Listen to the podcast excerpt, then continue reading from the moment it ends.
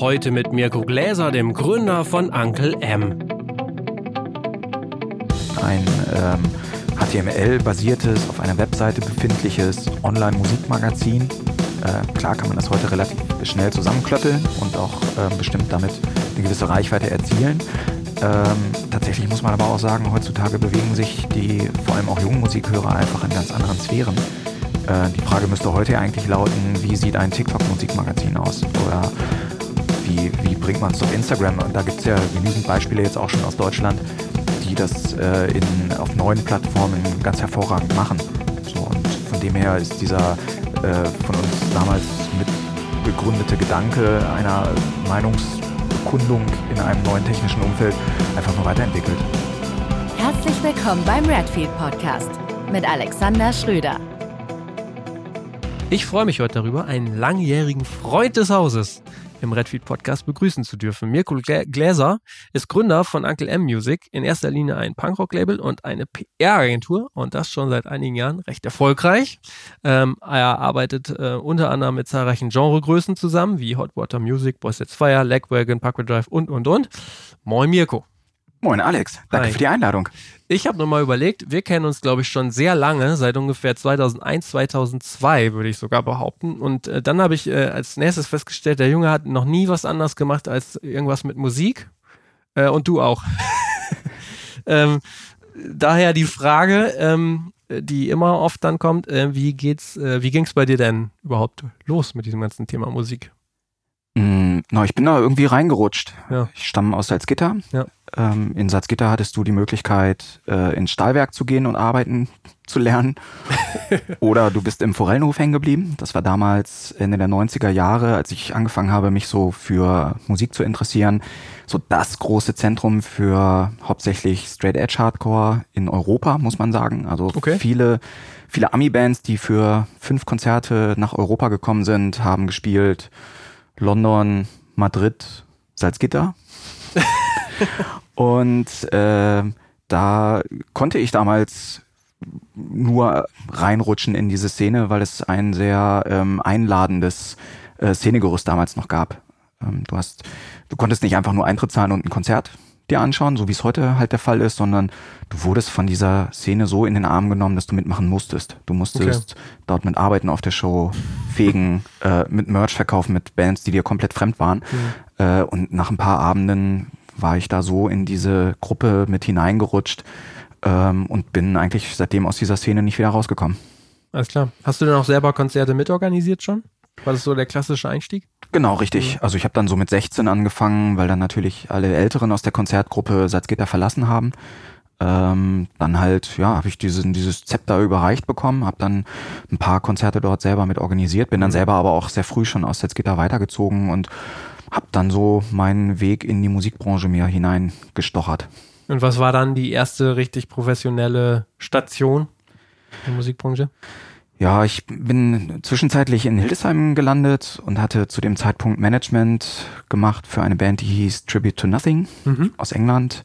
Es waren ähm, drei Brüder in einer Band und äh, durch klein, kleine Wirrungen äh, war ich so etwas wie Booker Manager in Personalunion und habe für die Band dann bestimmt an die 150 Konzerte pro Jahr organisiert, bin mit denen durch Europa gefahren das war so mein, mein Einstieg neben vielen parallel laufenden Sachen. Also das war alles so kleinteilig aus dem mhm. Wohnzimmer heraus mit einem alten 56K Modem.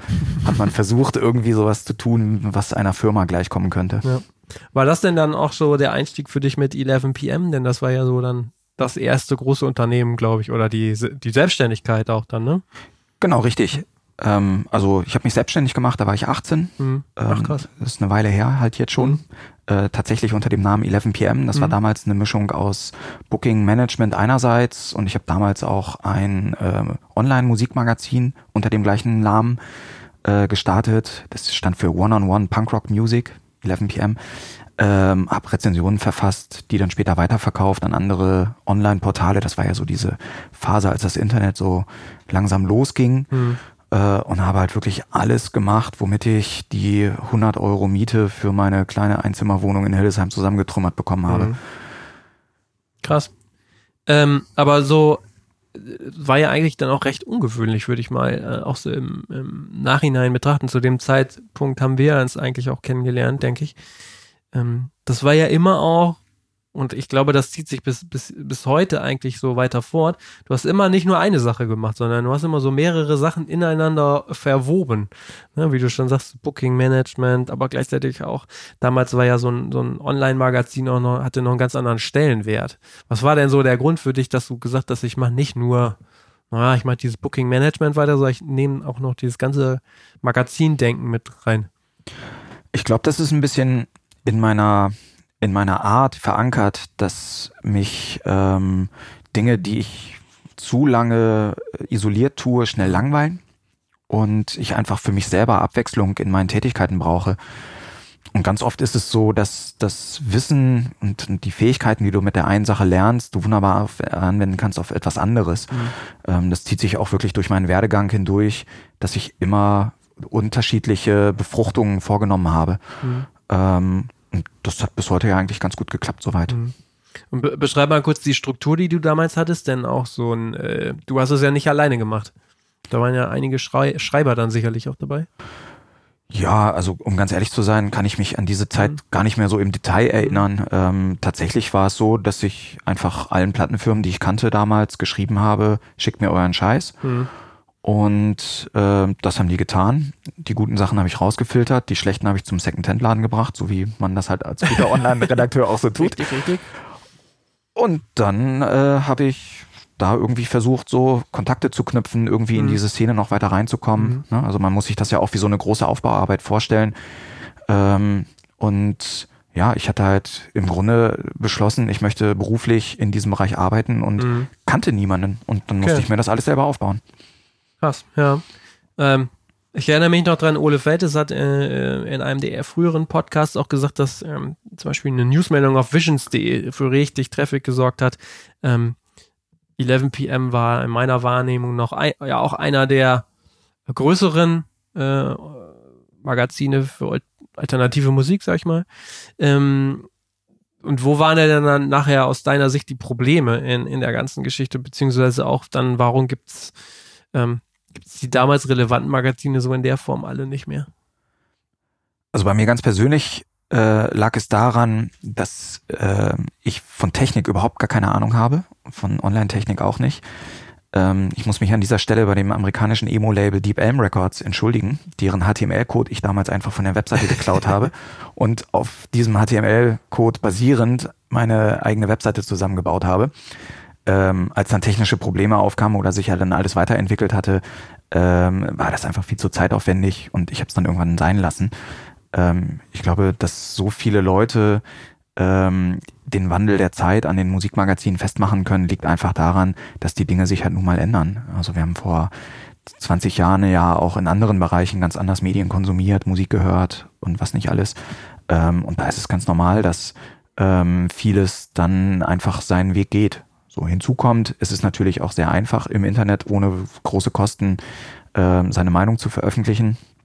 Ich war vielleicht damals einer der ersten, die das getan haben hier in Deutschland, aber ähm, das Recht steht jedem zu und viele haben das dann auch genutzt und äh, ab einem gewissen Zeitpunkt waren es dann halt nicht mehr nur die fünf Online-Magazine. Waste of Mind war damals ja auch noch genau, richtig groß. Waste of Mind und In äh, Your Face. In Your Face bei euch in der Gegend oder Mainstage. Genau. Das waren immer so die großen, ja. Genau, und das äh, ja, plötzlich hattest du dann nicht mehr fünf oder zehn, sondern du hattest zwischenzeitlich bestimmt 500 Online-Magazine in Deutschland mhm. gehabt. Mhm. Und äh, da ist es klar, dass dann halt irgendwann dann auch die Relevanz auf der Strecke bleibt. Mhm. Okay.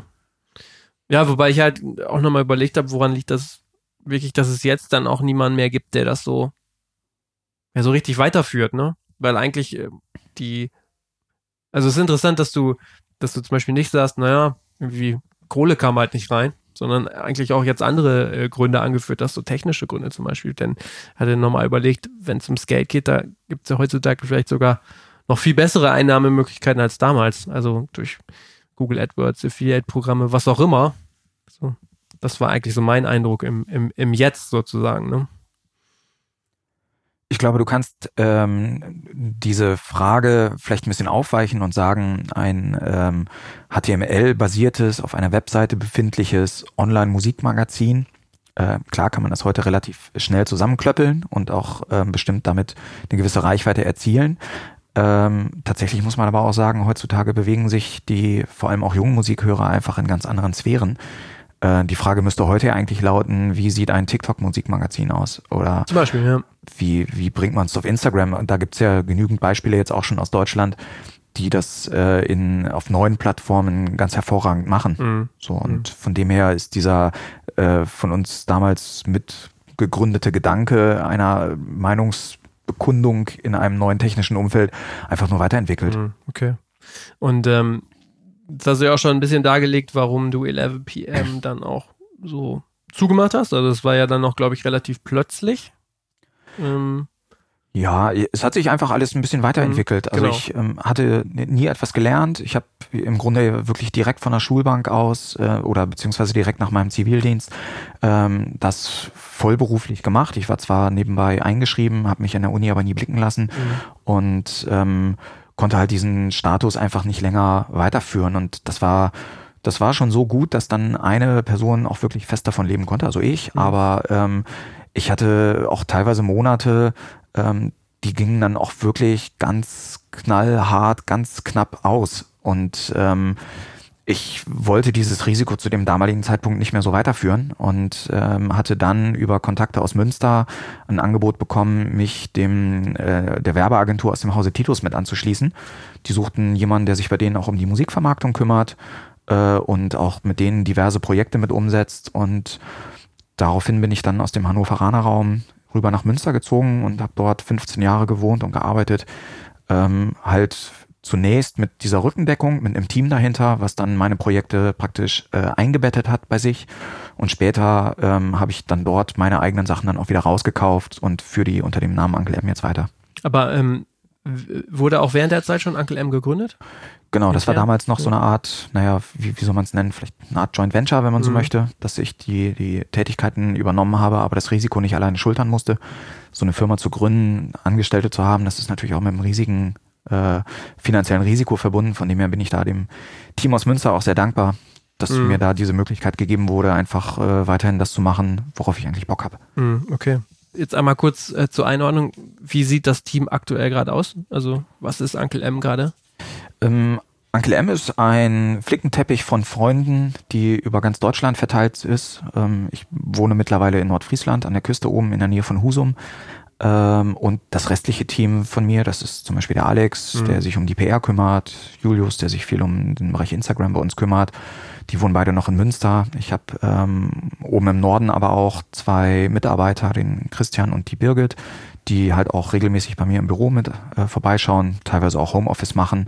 Und für Spezialaufgaben haben wir wirklich für viele weitere Bereiche äh, Mitarbeiter, die auf Stundenbasis ähm, sich um Social Media, Spotify Playlist Pitching, ähm, Grafik, Video und so weiter kümmern. Und ähm, alle unsere Strukturen sind daraufhin jetzt ausgerichtet, dezentral und auch zeitlich voneinander entkoppelt miteinander arbeiten zu können. Okay, krass. Wie, wie organisierst du das? Also mit Tools auch? Ja, also wir haben uns bei einem Tool namens Asana eine recht passende Struktur für uns aufgebaut. Äh, wir nutzen viele Cloud-Dienste wie ähm, die Google Cloud zum Beispiel. Ähm, und grundsätzlich ähm, reden wir viel miteinander. Also wir haben Per Telefon? Oder? Genau, wir haben viele Konferenzen dann am Telefon oder wir ähm, sehen uns halt auch regelmäßig. Also wir versuchen so einmal im Quartal dann auch alle an einen Tisch zu bringen, Mhm. ähm, so dass wir uns dann zumeist in Hamburg dann einfach zentral hinsetzen und aktuelle Strömungen und Tendenzen besprechen. Okay. Das funktioniert ganz gut. Was mich ja dann auch immer interessiert, weil hier in Melle ist ja auch, ähm, wir hatten ja im Vorgespräch schon drüber gesprochen, es ist immer sehr schwierig, auch neue Mitarbeiter, sofern man sie denn sucht, zu bekommen. Wie, wie re- rekrutierst du denn äh, neue, neue Mitarbeiter? Mm, Witzigerweise kommen häufig Menschen aus ganz Deutschland auf mich zu Mhm. und fragen, ob wir nicht ähm, initiativ etwas frei hätten. Ähm, und ich habe mir angewöhnt, zunächst klein zu starten und dann die Stunden und Aufgaben lieber nach oben zu stocken, ähm, so dass die Leute dann halt auch von, von außen relativ leicht bei uns reingerufen können Mhm. und sich an die Strukturen gewöhnen können. Ähm, ganz häufig ist es aber auch so, also jetzt aktuell zum Beispiel ähm, möchte ich äh, im Bereich Social Media und Online-Marketing noch zusätzlich äh, Mhm. Personal bei uns aufbauen. Äh, und da gehe ich gezielt auf Leute zu, von denen ich weiß, dass die diese Skills haben, dass ich die auch schon längere Zeit kenne, dass die Chemie stimmt. Mhm. Ähm, also ähm, das läuft selten über die klassische Stellenanzeige. Okay, alles klar. Wenn man jetzt das ähm, Label betrachtet, auch und darum es nochmal so einzuordnen, äh, denn du machst ja eigentlich so als Schwerpunkt, wenn ich das sehe, Label und Promotion, ähm, also Dienstleistung. Ähm, wie viele Releases hat das Label pro Jahr oder wie ist so generell die, die Verteilung? Äh, ei- eigene Releases und Releases, die du promotest? Mhm. Na, wir haben uns mal ausgerechnet, egal ob es ein eigener Release ist oder ob er von außen kommt, dass wir so um die 40 Albumveröffentlichungen pro Jahr benötigen, um das Mhm. Rad am Laufen zu halten. 30 bis 40. Und ähm, im vergangenen oder jetzt im, im laufenden Jahr 2019 ähm, war das in etwa zwei Drittel, drei Viertel, was praktisch von extern betreut wurde. Mhm. Also für die, wir, so, für, wo wir für Kunden äh, und liebgewonnene Labels wie für Redfield Records Verständlich. äh, PR machen durften. Äh, und wir haben jetzt dieses Jahr, äh, ich habe nicht genau mitgezählt, aber so um die acht, neun eigene Releases gehabt. Manchmal auch keine ganzen Full-Length-Alben, sondern dann vielleicht auch mal nur eine EP oder Mhm. Das Business schwenkt ja sowieso gerade um, dass wir viel mehr Singles als früher veröffentlichen, viel mehr kleinteiligere äh, Veröffentlichungen haben, sodass das auch, glaube ich, in den kommenden Jahren ein noch größerer Flickenteppich wird. Mhm, Ja, das wäre jetzt auch meine nächste Frage gewesen, weil wir nehmen es auch so wahr. Ähm, ja, Uncle M wurde ja ungefähr 2011, 2012 gegründet. Das sind jetzt eigentlich nur ein paar Jahre, aber ich denke mal, in dieser Zeit hat sich diese klassische Labelarbeit auch schon sehr stark dann auch verändert. Ne? Genau. Witzigerweise ähm, äh, war es so, dass eines der ersten Interviews, die ich damals gegeben habe, ein Interview für das Visions Magazin, Mhm. die äh, einen Ketzer gesucht haben, der sich richtig lautstark gegen Spotify äußert. Und da war ich in der allerersten Reihe dabei und habe erstmal abgezetert, wie schlimm doch bitte Spotify ist und wie wenig pro Release von Spotify bei uns als jungem Label eigentlich hängen bleibt. Womit ich aus der damaligen Sicht überhaupt nicht Unrecht hatte, weil was pro Monat reingekommen ist über Spotify war wirklich ein Witz. Ähm, mittlerweile ist es so, dass ich jeden Monat seit Gründung von Uncle M genau den gleichen Mini-Betrag pro Anfangsrelease überwiesen bekommen habe, so dass ich halt über die letzten sieben Jahre oder ähm, jetzt äh, um die 100 Monate dann Mhm. doch irgendwie pro äh, Release am Anfang ein ganz erklecklicher Betrag zusammen summiert hat.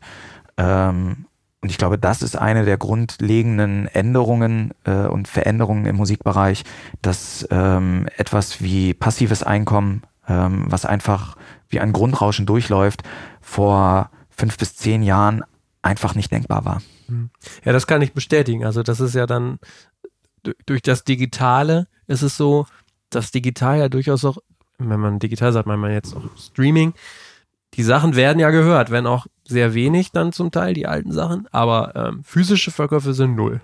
Also das ist ja dann, das kann man dann schon erkennen. Daran muss man dann eigentlich auch wieder eine Lanze für Streaming äh, brechen. Generell einfach, ja. Ähm,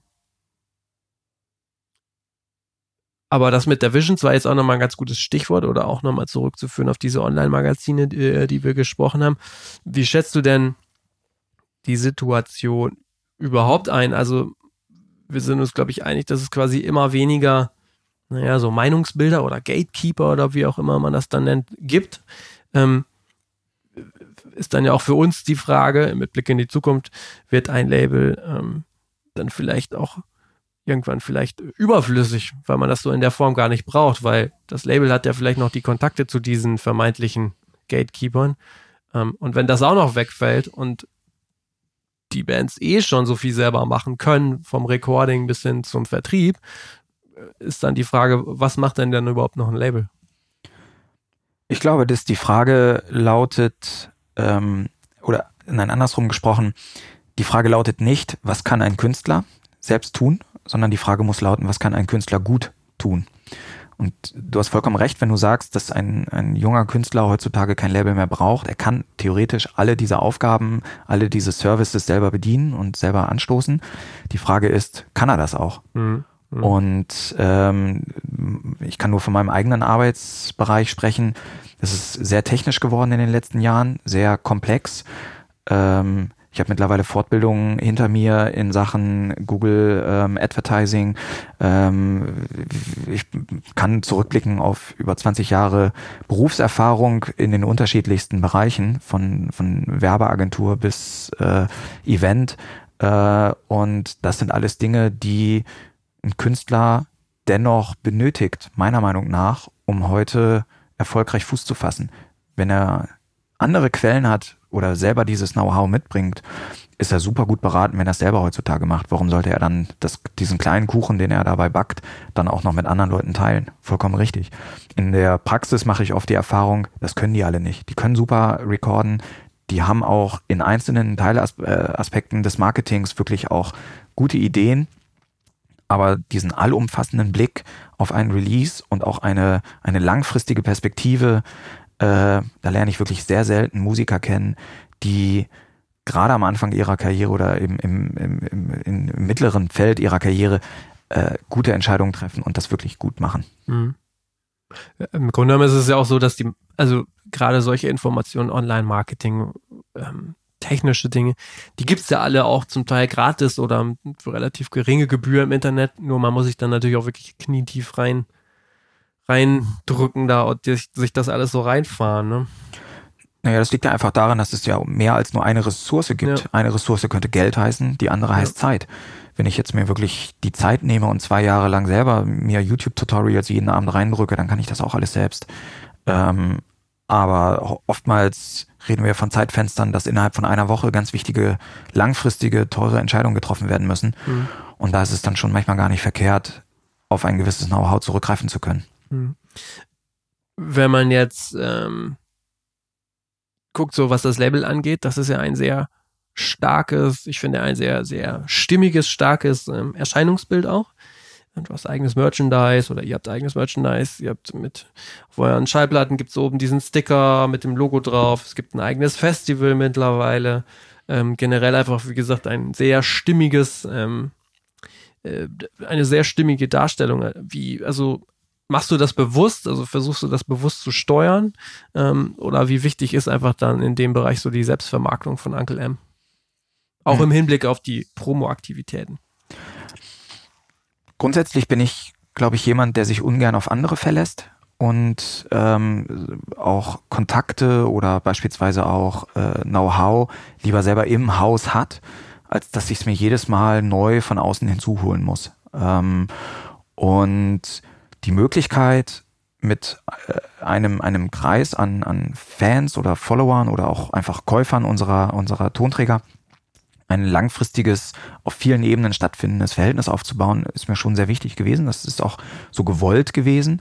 Mittlerweile ähm, ist es so, um es jetzt mal ein bisschen aus PR-Sicht zu sagen, ähm, dass sich vieles in der deutschen Medienlandschaft in Richtung einer Paid Media Relationship verschiebt ähm, anders als es noch vor 10, 20 Jahren der Fall war, möchte heute ein Redakteur nicht nur eine qualitativ hochwertige Band angeboten bekommen mit einer spannenden Geschichte, sondern er möchte auch einen Scheck überreicht bekommen, mit der er seine Auslagen deckt.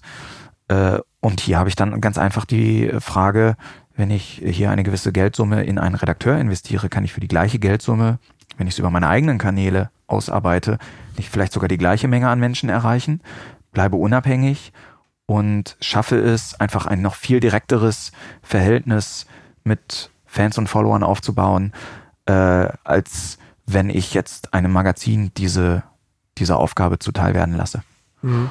Und ich glaube, dass sich hier auch in den nächsten Jahren noch eine deutlichere Verschiebung dieser beiden Bereiche Owned Media und Paid Media äh, darstellen wird. Mhm. Das bedeutet im Grunde, dass du sagst, ähm, naja, wenn ich den Content in welcher Form auch immer quasi selber schon erstellen muss, sei es als Label, PR-Agentur oder auch Band, dann spiele ich ihn am besten auch selber aus und überlasse quasi das nicht dem Zufall, nämlich eines Dritten. Genau. Mhm. Und mittlerweile können wir halt aus einer ganz ähm, guten Position halt auch diese Entscheidung treffen, da wir über alle Anclem-Kanäle hinweg organisch mit Sicherheit eine fünfstellige Anzahl an Menschen in Deutschland erreichen können äh, und so viel riesengrößer ist jetzt der enge kleine Teil unserer Szene ja auch gar nicht. Mhm. Wenn ich dann das Gefühl habe, ich muss ganz dringend noch mehr Menschen erreichen, die vielleicht zum Hurricane Festival pilgern oder sich regelmäßig bei Rock am Ring aufhalten, dann haben wir auch hier ja das Know-how selber zu sagen, mit äh, kleinen Kniffen im Bereich Online-Marketing kriege ich meine Inhalte und Botschaften auch an diese Menschen ausgeliefert, ohne dass ich dafür zwingend jetzt einen Medienpartner bräuchte. Mhm. Glaubst du denn, dass wenn jetzt so Bands bei dir ankommen oder generell bei Bands, ähm, es geht ja immer dann auch viel darum, wie erschafft man den Content, was ist der Inhalt, also es geht ja im Grunde genommen quasi um Geschichten, die man erzählen muss, die man finden muss und promoten muss. Ähm, glaubst du daran, dass man bei jeder Band sowas auch findet? Ich glaube, dass jeder Mensch bestimmt spannende Inhalte in seinem Leben hat, die für andere interessant sein können. Spannende Geschichten erlebt hat, äh, auf tollen Urlaubsreisen war, äh, eine interessante Familienkonstellation hat, wie auch immer wir schauen tatsächlich bei den Künstlern sehr genau hin, um genau nach diesen Dingen zu filtern und zu gucken, was davon findet sich in seiner Kunst wieder und wo können wir Geschichten erzählen, die eine gewisse Relevanz oder, oder vielleicht dann auch von Interesse sind für, für ein größeres Publikum. Mhm. Ähm, da durchforsten wir durchaus auch die privaten Hobbys äh, der beteiligten Musiker, um zu schauen, was können wir denn eigentlich erzählen Oft ist es aber eher der anders gelagerte Fall, dass der Musiker mit einer wahnsinnig spannenden Geschichte zu uns kommt und wir ihm einfach sagen müssen, ey mein Freund, das ist total toll für dich, dass du das so äh, empfindest und erlebst, aber diese Geschichte wurde halt schon da draußen mhm. 500 Mal erzählt, mhm. da müssen wir nicht mit einsteigen. Kannst du mal so ein Beispiel geben für eine besonders starke ähm, Geschichte, die, man, die du gut promoten konntest? Naja, gut wird es in dem Moment, wo es uns gelingt, ähm, die die Kunst äh, oder das, das, die, die Musik, das Artwork, wie auch immer, emotional aufzuladen. Äh, in welcher Form auch immer. Äh, eine Geschichte, die sich mir in mein Herz eingebrannt hat, ist schon ein paar Jahre her. Ähm, als ich für die Band Gogol Bordello gearbeitet habe. Für die habe ich äh, drei Alben damals äh, promotet. Und so Gyps Gypsy Punk, ne? Richtig, so äh, auf Festivals beliebt, weil man schön zu hüpfen kann. Und äh, die Musiker haben eine wahnsinnig intensive Vorgeschichte. Jeder einzelne Musiker dort. Also Eugene, der Sänger, ist im Zuge der Tschernobyl-Krise äh, geflüchtet aus äh, der heutigen Ukraine ähm, und ist über Umwege in New York gelandet, ist dort in die, in die total verrückte Gypsy-Künstlerszene hineingetaucht, äh, und hat alle wilden Geschichten, die er jemals erlebt hat, alles in seiner Musik weiterverarbeitet. Äh, die Legende geht und ich, mir wurde glaubhaft versichert, dass es stattgefunden hat. Er ist auf einem Babyelefanten ins alte CBGBs eingeritten, um bei einem Showcase möglichst Eindruck zu schenken. Und oh Gott, oh Gott. Äh, diese Geschichten haben sich so hochgeschaukelt und der Typ hatte so viel, wahnsinnig viel einfach aus seiner Vita und aus dem, aus den Kreisen, in denen er sich aufgehalten hat, zu erzählen gehabt, äh, dass es ihn am Ende dann sogar äh, auf die Bühne und auch in den Film von Madonna zum Beispiel hinein katapultiert okay. hat, hm. bis hin zur Berlinale mit Uraufführung des Films dort äh, an der Seite von Madonna. Das sind natürlich Geschichten, die kannst du dann nicht mehr aufhalten. Das ist wie ein Motor, der sich selber befeuert am Ende. Ähm, Klar ist es jetzt auch schwierig für eine deutsche Band aus, ich sag mal, Castro Brauxel, eine solche Vita hinter sich Eskimo zu bringen. Cowboy kommen aus Castro Brauxel. Ja, schöne Gutes Grüße. Beispiel. Aber ähm, die, ja, es ist, es ist schwierig natürlich auf dem Niveau jetzt was nachzulegen. Ähm, aber wenn das Interessanteste, was ich als Mensch zu erzählen habe, ist, ähm, ich mache nicht gerne meine Steuererklärung und baue darauf ein ganzes Konzeptalbum auf, dann muss es mich ab einem gewissen Punkt auch nicht mehr wundern, dass es niemand hören will. Hm. Verstehe. Und ähm, was glaubst du, sind dann so die wichtigsten Hebel, die du hast, wenn du so eine coole Geschichte hast? Also was kann man dann so konkret auch dann wirklich mit anfangen? Naja, ich muss ein bisschen schauen, was für Menschen sitzen mir da gegenüber. Ähm, wir bewegen uns ja immer noch in einer Szene, in der eine organische Glaubwürdigkeit wahnsinnig wichtig ist. Wir kreieren ja hier keine Pop-Produkte, sondern wir promoten Bands, die wirklich ernstzunehmende, teilweise sehr tiefgehende soziale und politische Fragen aufwerfen, verarbeiten und so weiter ja. und so fort. Also da ist einfach eine, eine äh, Kredibilität und Glaubwürdigkeit an alleroberster Stelle äh, gegeben. Von dem her ist es gar nicht meine Aufgabe, hier künstlich irgendwelche äh, Geschichten hineinzudrücken, sondern oftmals geschieht das in Form von Vorgesprächen, die Musiker überhaupt erstmal von ihren eigenen Geschichten zu überzeugen und eine gewisse auch äh, Sicherheit in das Ganze mit hineinzubringen äh, und dann zu schauen, wie eine möglichst emotionale und auch verständliche Erzählweise dessen sein kann. Oft sind das ja verschachtelte, total verklausulierte Geschehnisse, die da verarbeitet werden, also Schicksalsschläge, persönliche äh, Krankheiten oder so etwas, wo wir dann äh, vielleicht auch zum Selbstschutz des Künstlers Barrieren auch einbauen, das ein bisschen metaphorisieren.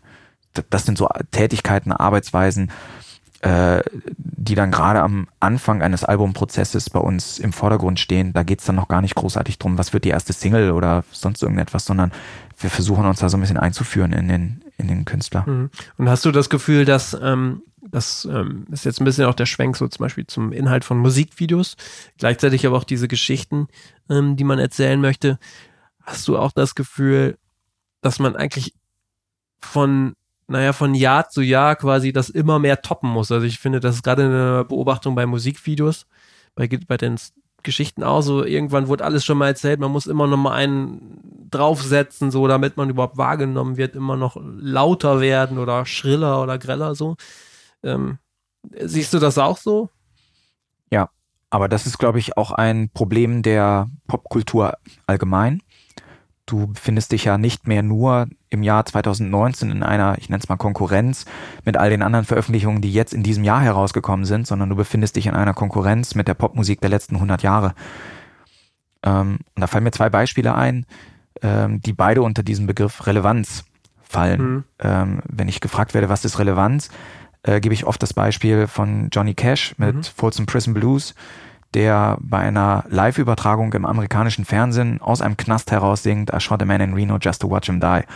Das ist äh, auch in dem, in dem zeitlichen Kontext Ende der 60er, Anfang der 70er Jahre eine, eine bahnbrechende Relevanz gewesen, die der amerikanischen Mittelschicht einfach die Faust in den Bauch gedroschen hat. Unfassbar muss das gewesen sein. Ich war ja selber nicht dabei, aber von, selbst aus der heutigen Sicht läuft mir, wenn ich diese Live-Platte höre, immer noch ein Schauer über den Rücken, wie geil das ist.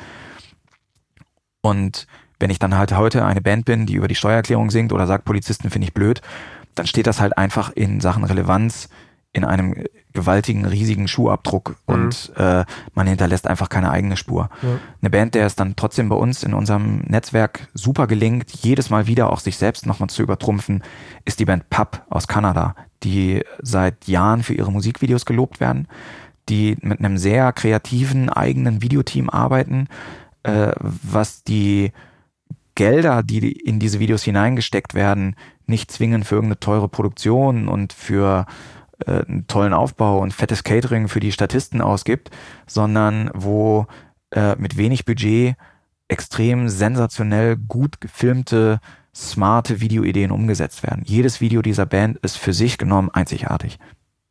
Glaubst du, es gibt zu viele Musikvideos? Eine durchschnittliche Metalcore-Band mit durchschnittlichen Songs braucht definitiv keine fünf Musikvideos, wie sie in einer leeren Lagerhalle sitzen und sich hinten mit Gegenlicht anstrahlen lassen. ähm, das ist ja eher dann auch so, äh, um da den Schwenk zu kriegen, ähm, ähm, es konzentriert sich dann doch auch mittlerweile sehr stark gerade auf Spotify und auf die berühmten Playlists, Play, Playlisten. Ähm, du sagtest gerade, ähm, ihr versucht da auch, euch im Pitching aktiv äh, einzubringen. Wie, wie sieht sowas ganz konkret aus? Das sieht konkret so aus, dass wir es schaffen müssen, ähm, wichtiger, toller, relevanter dazustehen äh, als die anderen da draußen. Mhm. Wenn man sich mal anschaut, äh, speziell jetzt bei Spotify, welche, welche Abläufe auf Seiten Spotifys stattfinden bei der Kuration von großen Playlisten, dann ist es so, dass der durchschnittliche Kurator neben dem Song, um den es geht, in den er das schwöre ich drauf, niemals ganz reinhört. Ja, hier werden die ersten 10, 20 Sekunden ja. mal kurz reingehört ja, und reingeskippt. Mhm. Und während ich diese 20 Sekunden höre als Kurator, lese ich mich durch die fünf Bullet Points, die mir der Vertrieb, das Label, derjenige, der anfragt, mit an die Hand gegeben hat. Es muss mir also gelingen, äh, die Relevanz einer Band äh, und die Großartigkeit äh, in fünf Sätze herunter zu kondensieren. Und entweder steht dort Live-Auftritt Wetten das, Samstag 20.15 Uhr, 4 Millionen Zuschauer. Das ist vielleicht dann eine relevante Info, die ihn dazu bewegt, zu sagen, okay, dann der Song geht wohl ab. Ähm, aber wie gelingt das halt einer kleinen oder mittelgroßen Punk- und Hardcore-Band? Die so. über die Steuererklärung singt. Die über die Steuererklärung singt, richtig. Ja. Und da wird's dann halt irgendwann auch schwierig. Ja. So, und ähm, da ist es für uns natürlich äh, als Labelbetreiber oder auch Promoter äh, ganz essentiell, äh, eine gewisse Verdichtung halt hinzubekommen. Und auch das, was dem Künstler womöglich sehr wichtig ist, dass es äh, in der dritten Strophe im achten Lied um das schwierige Verhältnis zu seiner Schwester geht, das dann auszublenden, auch wenn es ihm wahnsinnig wichtig erscheint, äh, und einfach auf harte wirtschaftliche Fakten das dann runterzubrechen. Mhm. Das ist oft ein Prozess, der tut Künstlern sehr weh, wenn man sie dann auf so etwas reduziert. Ähm, andererseits hauen sie dir dann trotzdem auf die Schulter und sagen, einen guten Job gemacht, wenn sie in der Playliste auftauchen. Hm. Okay. Ähm, pitcht ihr denn auch auf, auf äh, Nicht-Spotify-Playlisten? Ja. Okay. Das also ihr habt da einen Pool und äh, bemustert dann die jeweiligen Editoren. Genau. Hm. Also es gibt ähm, mannigfaltige usergenerierte Playlisten auf nicht nur Spotify, sondern auch auf vielen anderen äh, Digitalplattformen mittlerweile. Ähm, viele davon wollen sogar angesprochen werden, hinterlassen dort ihre E-Mail-Adresse in der, in der Playlist-Beschreibung. Das macht es für uns natürlich sehr einfach. Ähm, ist natürlich jetzt erstmal dann ein komisches Gefühl, eine wildfremde Person anzuschreiben und zu sagen, hallo, ich bin's und hast du nicht Lust, folgendes mal privat total toll zu finden. Ähm, aber da gibt's ja auch Kniffe und Wege, wie man an sowas herangehen kann, ohne dass es unsympathisch herüberkommt. Ähm, und äh, wir entdecken aber halt auch über soziale Netzwerke wie Instagram oder Facebook ähm, Kuratoren, die sich hinten raus erst als äh, Betreiber einer Playliste mit 15.000 Followern herausstellen. Hm. Das ist ein ganz gutes Stichwort, weil ihr betreut ja auch ähm, äh, Influencer-Kampagnen, Mhm. Influencer-Marketing. Da hätte ich jetzt auch gedacht, beziehungsweise heutzutage ist es dann vielleicht gar nicht mehr so äh, ungewöhnlich, dass das am Anfang sicherlich, als ihr damit angefangen seid, ähm, erstmal komische äh, Blicke geerntet hat in der, sag ich mal, Punk- und Alternative-Szene, oder? Wie war das so zu starten? Ja, ich glaube, wir waren tatsächlich, äh, zumindest in meiner eigenen Wahrnehmung, eine der ersten Agenturen in Deutschland, Mhm. die Influencer-PR gemacht haben. Und ich erinnere mich dran, dass wir damals eine Single, glaube ich, von Stick to Your Guns promotet haben. Und wir selber waren total happy, weil es äh, so viele, also auch weil es natürlich auch für die Influencer äh, und, und die, die Kids, die reichweitenstarke in Instagram-Kanäle hatten, ähm, eine Neuheit war, dass eine PR-Agentur auf sie zukommt und sagt, hey, äh, wie sieht's aus? Ich schicke dir das Album, ich pack dich auf Gästeliste ähm, als Gegenleistung. Hättest du nicht Bock, ein bisschen den Track vorzustellen? Ich schicke dir ein paar Grafiken, du packst sie bei dir mit rein, mach doch mal. Äh, und das war ein Testschuss, wir haben das einfach mal Mhm. gemacht. Äh, und wir wussten auch nicht, wo ist das Limit erreicht, wo es unangenehm wird. Und an dem Tag haben, glaube ich, wirklich gefühlt 100 äh, reichweitenstarke Accounts mit einer Gesamt-Follower-Zahl im hohen Millionenbereich, alle aus Deutschland, alle diese Single geteilt. Und wir haben Privatnachrichten über alle unsere Kanäle von Usern bekommen, ähm, die zu uns sagten, sag mal, geht's noch? Was, wa- wa- was soll der Scheiß? Mhm. Also, ja, ja, das, ist, das ist heute total unangenehm. Mein kompletter Mhm. Feed ist nur noch voll mit diesem, mit, mit eurer Reklame. Äh, und das war der Moment, wo wir gemerkt haben, okay, das, das Tool funktioniert, aber wir haben es falsch angewendet äh, und Okay. haben in den, in den darauf folgenden bis heute Kampagnen immer darauf geachtet, anders an die Sache heranzugehen. Also bei der Menge der Accounts, mit denen wir arbeiten, deutlich das nach unten zu drosseln, die noch viel ähm, sorgfältiger auszuwählen und vor allem über den Inhalt zu kommen. Hm. Ähm, ich erinnere mich an die Marathonmann-Kam äh, Mhm. Marathonmann-Kampagne, die wir gefahren haben äh, mit dir zusammen, dass wir ganz gezielt das Thema Angst, was auf dem Album Ja. eine große Rolle spielt, ähm, mit Menschen zu thematisieren, die ihre Instagram-Accounts auch dafür nutzen, äh, über Ängste zu sprechen und für, für ähm, auch für ein Verständnis zu werben, dass es ganz normal ist, Angst zu haben im Leben. Ähm, und ich glaube, dass dort einzelne dieser äh, Kampagneninhalte sehr gut funktioniert haben, weil wir ähm, hier einen viel, viel respektvolleren Aufschlag hinbekommen haben, der weiter ging als das klassische Zieh mal dieses Promo-T-Shirt an und mach ein Foto davon. Ja, das funktioniert. Also, falls es jemals funktioniert hat, ich glaube, das funktioniert einfach überhaupt nicht, ne? Ähm, äh, Promo-T-Shirt anziehen und, und äh, halt mal die äh, Geschichte in die, die Kamera, die, die äh, CD oder die Platte. Ja? Aber das ist äh, etwas, was eigentlich nur auf Instagram stattfindet, oder? Ja, wir haben das auch ein bisschen auf anderen Plattformen ausprobiert. Ähm, Pinterest ist natürlich ein bisschen produktlastiger. Ähm, Twitter witzigerweise funktioniert auch. Mhm. Ähm, allerdings gibt es dort halt einfach nicht so viele reichweitenstarke Accounts, die Punk-Hardcore-affin sind, mhm. muss man ganz einfach sagen. Mhm. Ähm, wir haben jetzt schon angefangen, ein Auge auf TikTok zu werfen mhm. und schauen einfach, wo, wo können wir einfach den, den Künstlern helfen oder wo sind alternative kreative Wege, äh, um Menschen dazu zu bringen, sich in neue Musik zu verlieben. Mhm.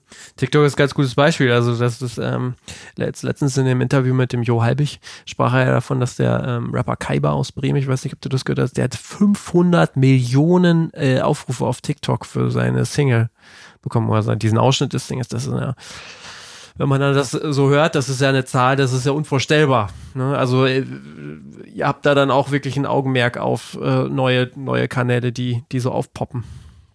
Ja, also gerade bei TikTok muss man sagen, äh, ist äh, bisher nur ein Hauch von alternativer Musik zu spüren. Mhm. Ähm, ich glaube, selbst reichweitenstarke Bands, also wirklich große Legenden, Slayer und so weiter, wurden dort äh, in, als Hintergrundmusik erst ein paar tausend Mal genutzt.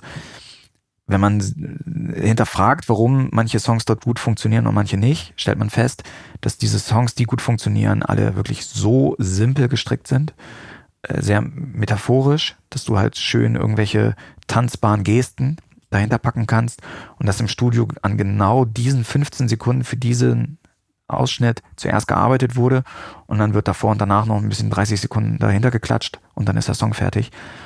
Das widerspricht schon arg den Prinzipien und den, den Werten, die wir vertreten wollen. Trotzdem will ich halt schauen, derjenige, der heute TikTok nutzt und 13 ist, ähm, der wird hoffentlich in drei Jahren anfangen, politische Fragen zu stellen und äh, wird in sechs Jahren die Schnauze voll haben von komischen Pop-Rap aus, aus Bremen was hört er dann? Und wenn er anfängt, sich solche Fragen zu stellen, dann möchte ich gerne irgendwo in der Nähe dieser Person sein und sagen, hier ist eine Tür auf, komm doch hier rein, hier ist schön. Mhm. Okay. Ähm, beschäftigt sich auch viel mit Online-Marketing, hast du eben auch von gesprochen. Ähm, wenn man sich das jetzt nochmal anguckt, neben der Promotion, was sind so die äh, aktuell die besten Kanäle für Online-Marketing? Mhm. YouTube würde ich sagen, ist ein super Kanal wenn das richtige Musikvideo vorliegt. Mhm. Wir schalten gerne äh, Pre-Rolls, also Videowerbung, die vor anderen Musikvideos läuft, die du nach fünf Sekunden wegklicken kannst. Wenn du hier das richtige Musikvideo hast, was in den ersten fünf Sekunden, wo es nicht wegklickbar ist, schon echt eine gute Visitenkarte abgibt, dann, ähm, dann hast du da auf jeden Fall schon einen richtig großartigen Werbekanal mit erschlossen, der unerschöpflich ist weil man es wirklich aufgrund der Menge an Videoaufrufen auf YouTube halt unendlich oft auch wiederholen kann. Ähm, das ist eine, eine Geldfrage, ne? Ja, aber die äh, Geld ist ein, ist ein guter Punkt. Viele Bands geben halt ihr Geld bei Instagram und mhm. Facebook aus, weil der dortige Werbeanzeigenmanager relativ einfach zu nutzen ist. Also es ist trotzdem ja. noch eine sehr komplexe Software, aber man hat bereits als Anfänger mit 50 Euro das Gefühl, ich habe jetzt hier echt toll was erreicht. Mhm. Äh, man muss da im Blick behalten, dass derzeit Facebook und Instagram äh, pro Video-Einblendung abrechnen und Google und YouTube pro Videoklick mhm. oder pro Werbeklick. Ja. Ähm, das heißt, es gibt manche Instagram-Kampagnen, wenn sie falsch ausgesteuert sind, die sind um den Faktor 1000 teurer als eine gut ausgetaktete YouTube-Kampagne. Okay. Mhm. Und ähm, wenn Bands heutzutage Bock haben, für ihre Musik zu werben, dann rate ich, guckt ein paar YouTube-Tutorials, wie Google AdWords funktioniert. Das ist der sinnigere Weg, auch wenn es ein bisschen mehr Aufwand bedeutet. Was sind denn so wohl, ähm, du hast ja schon einiges angerissen, aber kannst du das nochmal konkret sagen? Was sind dann wirklich auch so die häufigsten Fehler beim Online-Marketing in der Musikbranche? Die häufigsten Fehler sind, glaube ich, äh, zunächst äh, eine eigene Überschätzung, weil Tante Trudi kennt mich ja schon und meine, meine Freundin auch. Dann brauche ich ja erstmal nichts mehr tun. Also nichts tun äh, ist der größte Fehler. Davon auszugehen, dass ja alle einen schon kennen. Mhm. Äh, zweitens, der zweitgrößte Fehler vielleicht, ähm, das, was ich den Leuten als mittelmäßig produzierten Online-Content-Brocken, Video, Grafik vorwerfe oder hinwerfe, äh, reicht schon aus, um sie zu einem Fan zu machen. Ich glaube, viele Leute unterschätzen diese richtig dicke Zwiebel, wenn ich diese Metapher verwenden kann. Ähm, dass wenn du jemanden als Online-Werbetreibenden mal kurz erreicht hast mit einer Pre-Roll oder so, das ist die alleräußerste Zwiebelscheibe. Ähm, bis diese Person dann wirklich eines Tages mal ein loyaler Fan wird, der 100 Kilometer hinter dir herreist, das braucht schon echt eine ganze Menge mehr an Aufwand. Äh, also ist diese, der zweite Fehler so eine Art ja, Überschätzung der, der, Ergebnisse, die dort erzielt wurden. Ne, wir müssen einfach viel häufiger auf viel unterschiedlicheren Wegen die Menschen erreichen. Klar, und dann kann man natürlich auch technisch wahnsinnig viel verkehrt machen. Falsche Keywords einsetzen, die falschen Geldbeträge dort auf einzelne Keywords setzen äh, und, und einfach vielleicht zu naiv und zu, zu kurzsichtig an das ganze Thema herangehen. Mhm. Wobei ich mich ja auch immer wieder damit beschäftigen, äh, ich, ich frage mich immer wieder, damit beschäftigen wir uns auch, dass man oder äh, wie man natürlich dann die Musik am besten bewirbt oder auch bestimmte Singles, Musikvideos und dann kommt man ja oft auch dann in den, in den Bereich, wo man sagt, naja, wie man das eigentlich so klassische Werbung, ne? Wie macht das so eine Biermarke oder wie macht das, keine Ahnung, ne? Also wie macht das ein Waschmittel oder wie auch immer. Und da stellt man dann eigentlich auch schnell fest, naja, das ist gar nicht so einfach, beziehungsweise ähm, ich, ich habe immer so das Gefühl, in der Musikbranche ist das viel zu direkt. Also man, man geht weniger auf die Emotionen, sondern vielmehr auf das Produkt an sich, dass man sagt, hier, das ist das Musikvideo, guckst dir an, hier ist schon ein Teaser und da auch in, in, in, Zeitschriften anzeigen, dass man sich eigentlich, oder dass ich mich manchmal auch frage, so wa warum, warum geht man nicht mal einen anderen Weg, so, dass man da wirklich noch stärker Emotionen ähm, schürt oder, oder auch so ein Brandbuilding betreibt. Ähm, und wie gesagt, das auch mal so ein bisschen abkupfert von, ähm, von ja, klassischer Werbung, denn da sitzen ja durchaus auch Leute, kann von der äh, Industrie halten, was man will, aber die schon sehr genau wissen, was sie tun und das ja auch marktforschungsmäßig ab, absichern. Wie ist denn da, da so deine Einschätzung so zum generellen Content der Werbung, wie man es macht? Ich glaube, dass äh, der Content im Idealfall sehr multichannel-lastig kreiert werden sollte. Ähm, Bierwerbung ist ein gutes Beispiel. Ähm, du siehst jetzt Werbung von Becks ähm, auf Pro7. Und ich glaube, noch nie hat jemand auf der Welt äh, seinen Internetbrowser in dem Moment geöffnet, bier24.de eingegeben und sich ein Sixpack nach Hause schicken lassen. Das wird ja nicht passieren.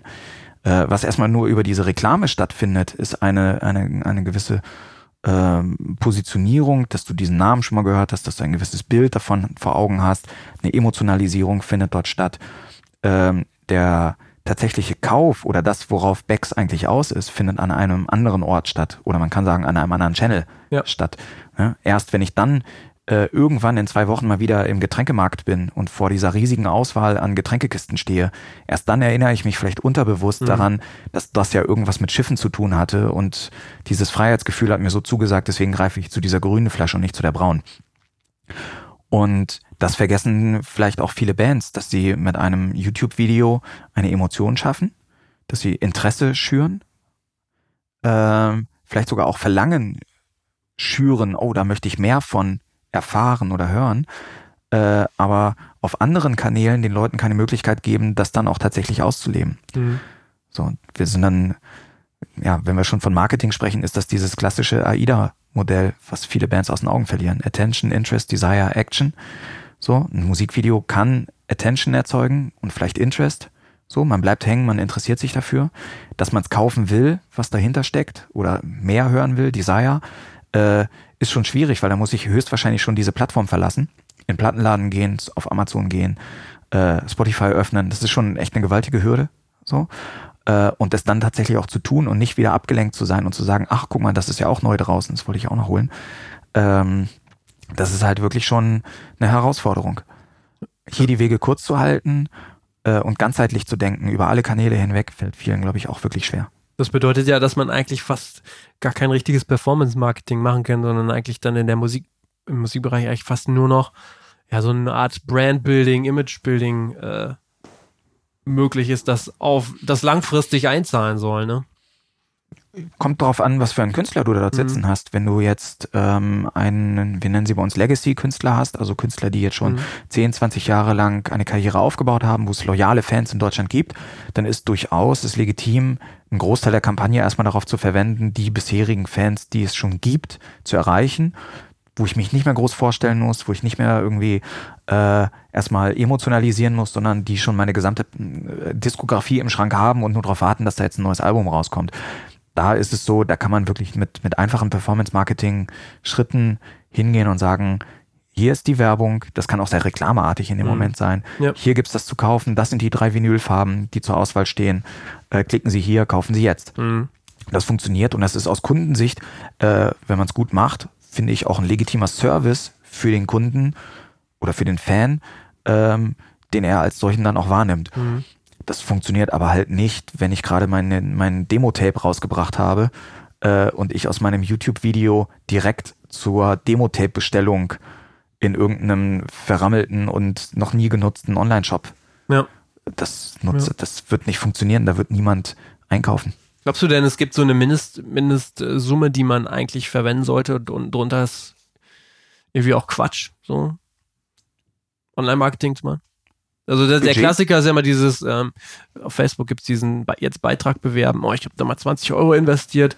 Ähm, ist das völliger Quatsch, weil das überhaupt nicht bis zum Ende gedacht ist, sondern wie sollen so Summen aussehen? Also das ist, es geht ja auch um Langfristigkeit sicherlich. Naja, die Frage müsste ja lauten, wo willst du hin? Und mhm. dann ist die Antwort, dann nimm besser so viel Proviant mit, dann schaffst du den Weg auch. Mhm. Facebook wird ja häufig als eine Gratis-Plattform empfunden. Ist es ja nicht. Ähm, Facebook lässt dich 10%, 20%, wenn es gut kommt, der Menschen, die dir folgen, kostenlos erreichen. Und wenn du die anderen 80% auch erreichen möchtest, musst du Geld ausgeben.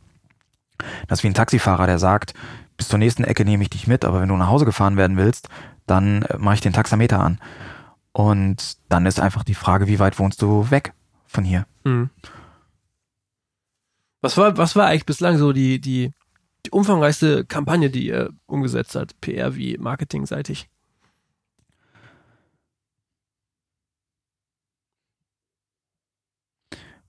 Das waren unterschiedliche Kampagnen, die mir da jetzt gerade in den Kopf schießen. Ähm, an eine erinnere ich mich, ähm, die haben wir vor ein paar Jahren für Chuck Reagan durchgeführt, mhm. äh, den Sänger von Hot Water Music. Da haben wir zu dem äh, letzten Album sehr, sehr, sehr intensiv in Plattenläden geworben.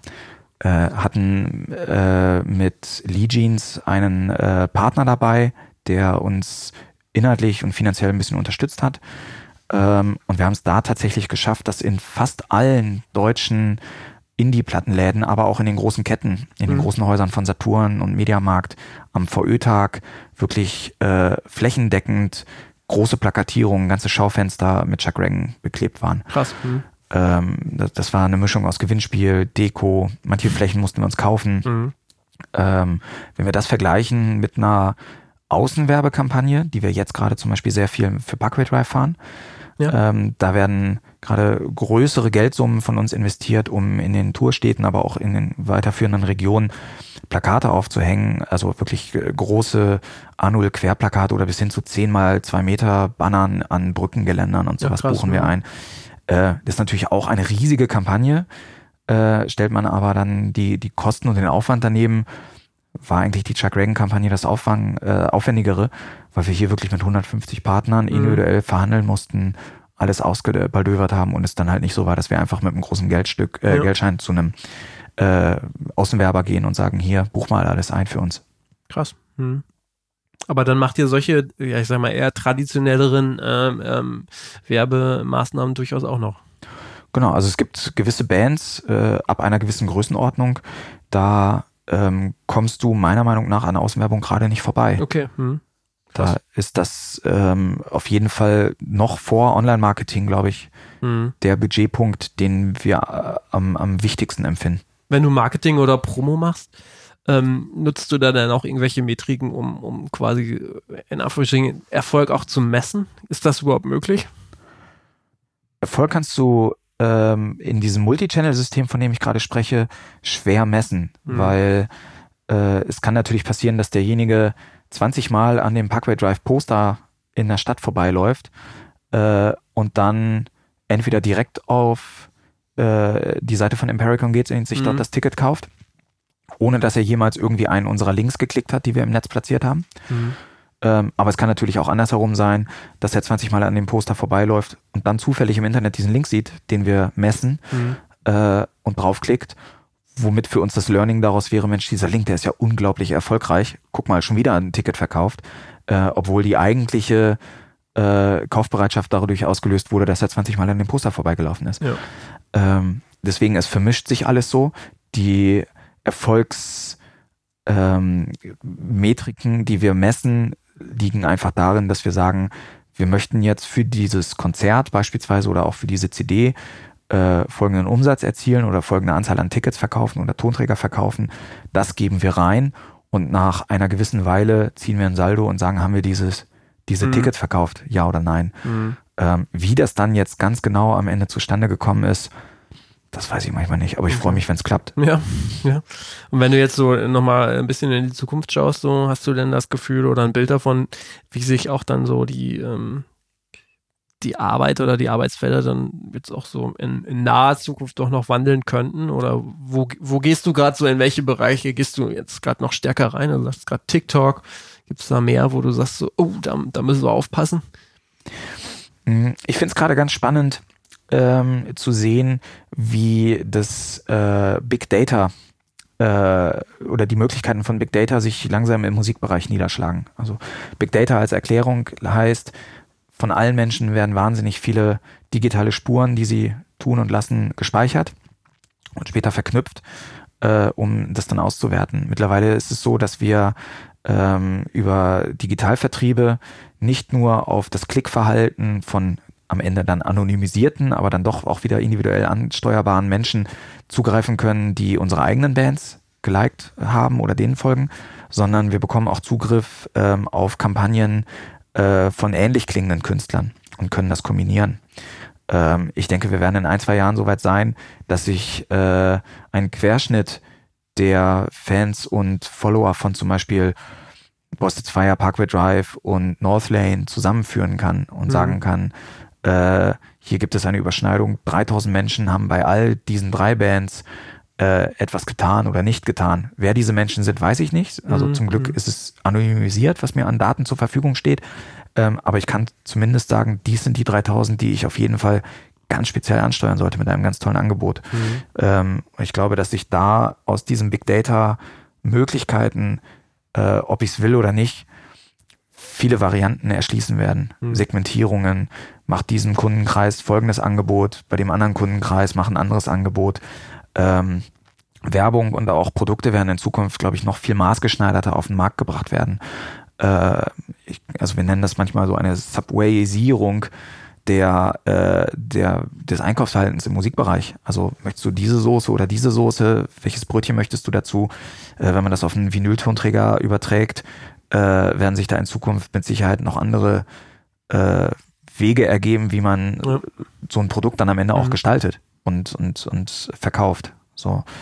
Äh, meine große Hoffnung ist äh, allerdings, dass es dem Punkrock speziell und so unserer alternativen Musikszene im Allgemeinen gelingt, ihre Relevanz zu behalten oder auch noch ein bisschen wiederzufinden, um halt einfach zu vermeiden, dass wir in den nächsten fünf Jahren nur noch über Steuererklärungen singen. Also äh, ich finde, dass, obwohl es eine so wortgewaltige Szene ist, in der wir uns bewegen, dass sie gerade angesichts aktueller Ereignisse, Umweltschutz, äh, politische Krisen verhältnismäßig still sind. Mhm.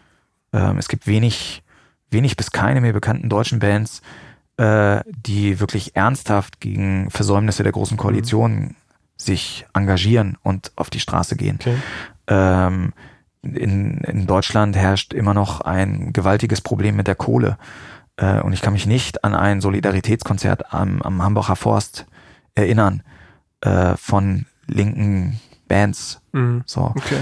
Ähm, ich finde es gut, dass andere politische Themen, beispielsweise der äh, die, die, die rechtsextremen Entwicklungen in Deutschland in den Fokus gerückt sind, aber das kann meiner Meinung nach nicht alles bleiben. Mhm. Okay.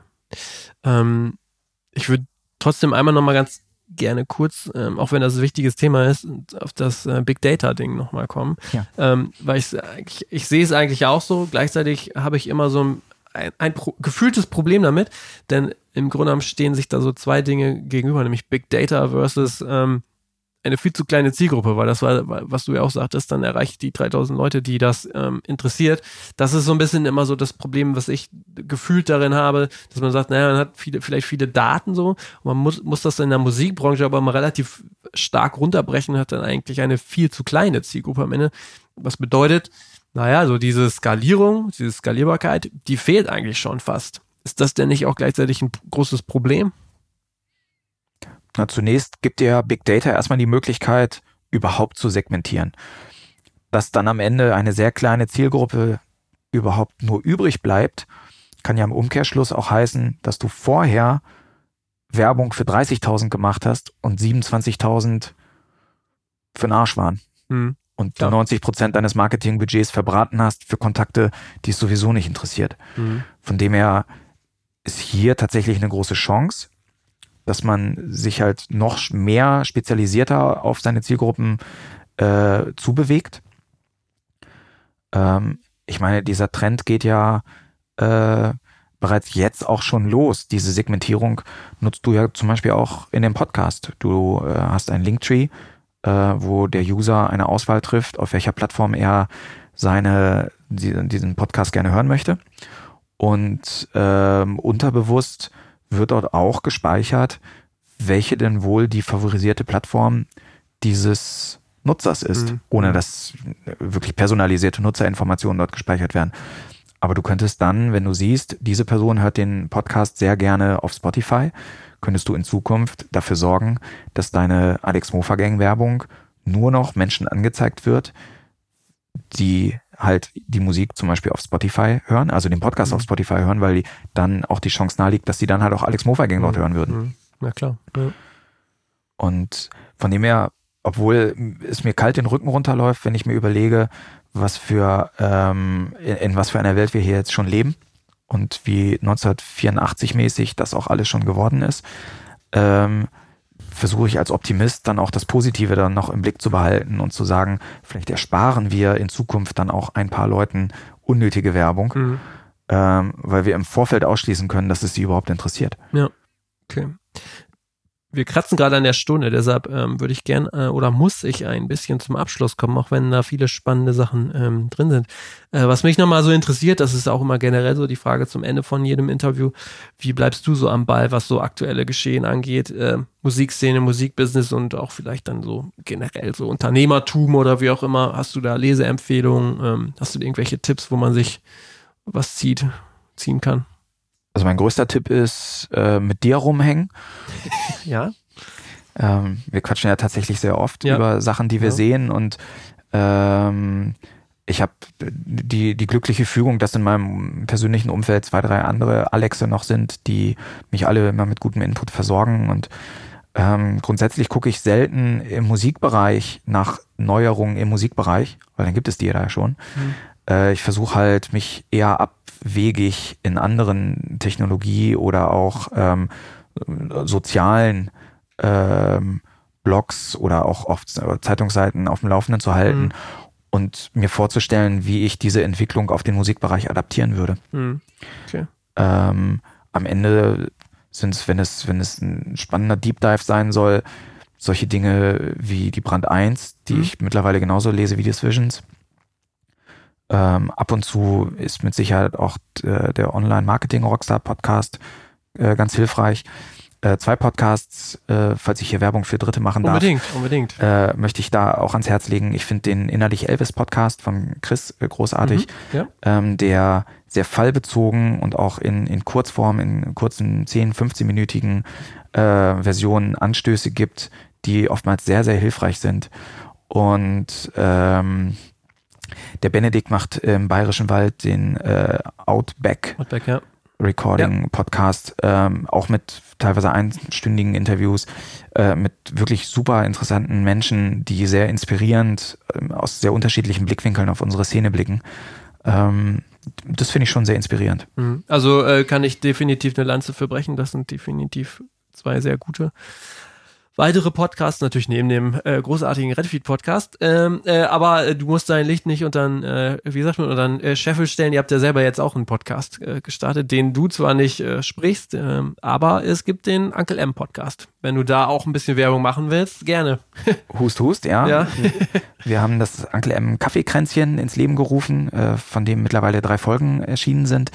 Ähm, das äh, produziert für uns ein guter Freund, der Jakob vom Album der Woche, der auch gleichzeitig äh, Redakteur beim Visions Magazin ist und der von uns ähm, die ganz klare Aufgabe auch erhält, möglichst ähm, eigenständig seine Themen zu recherchieren. Also ich möchte nicht, dass das ein, ein Corporate Sprachorgan dessen wird, was wir hier tun, sondern ähm, wir möchten, dass Jakob Themen rund um unsere Bands recherchiert und, und beleuchtet, die in der durchschnittlichen allgemeinen journalistischen Betrachtung äh, untergehen oder nicht den Stellenwert erhalten haben, der uns wichtig war.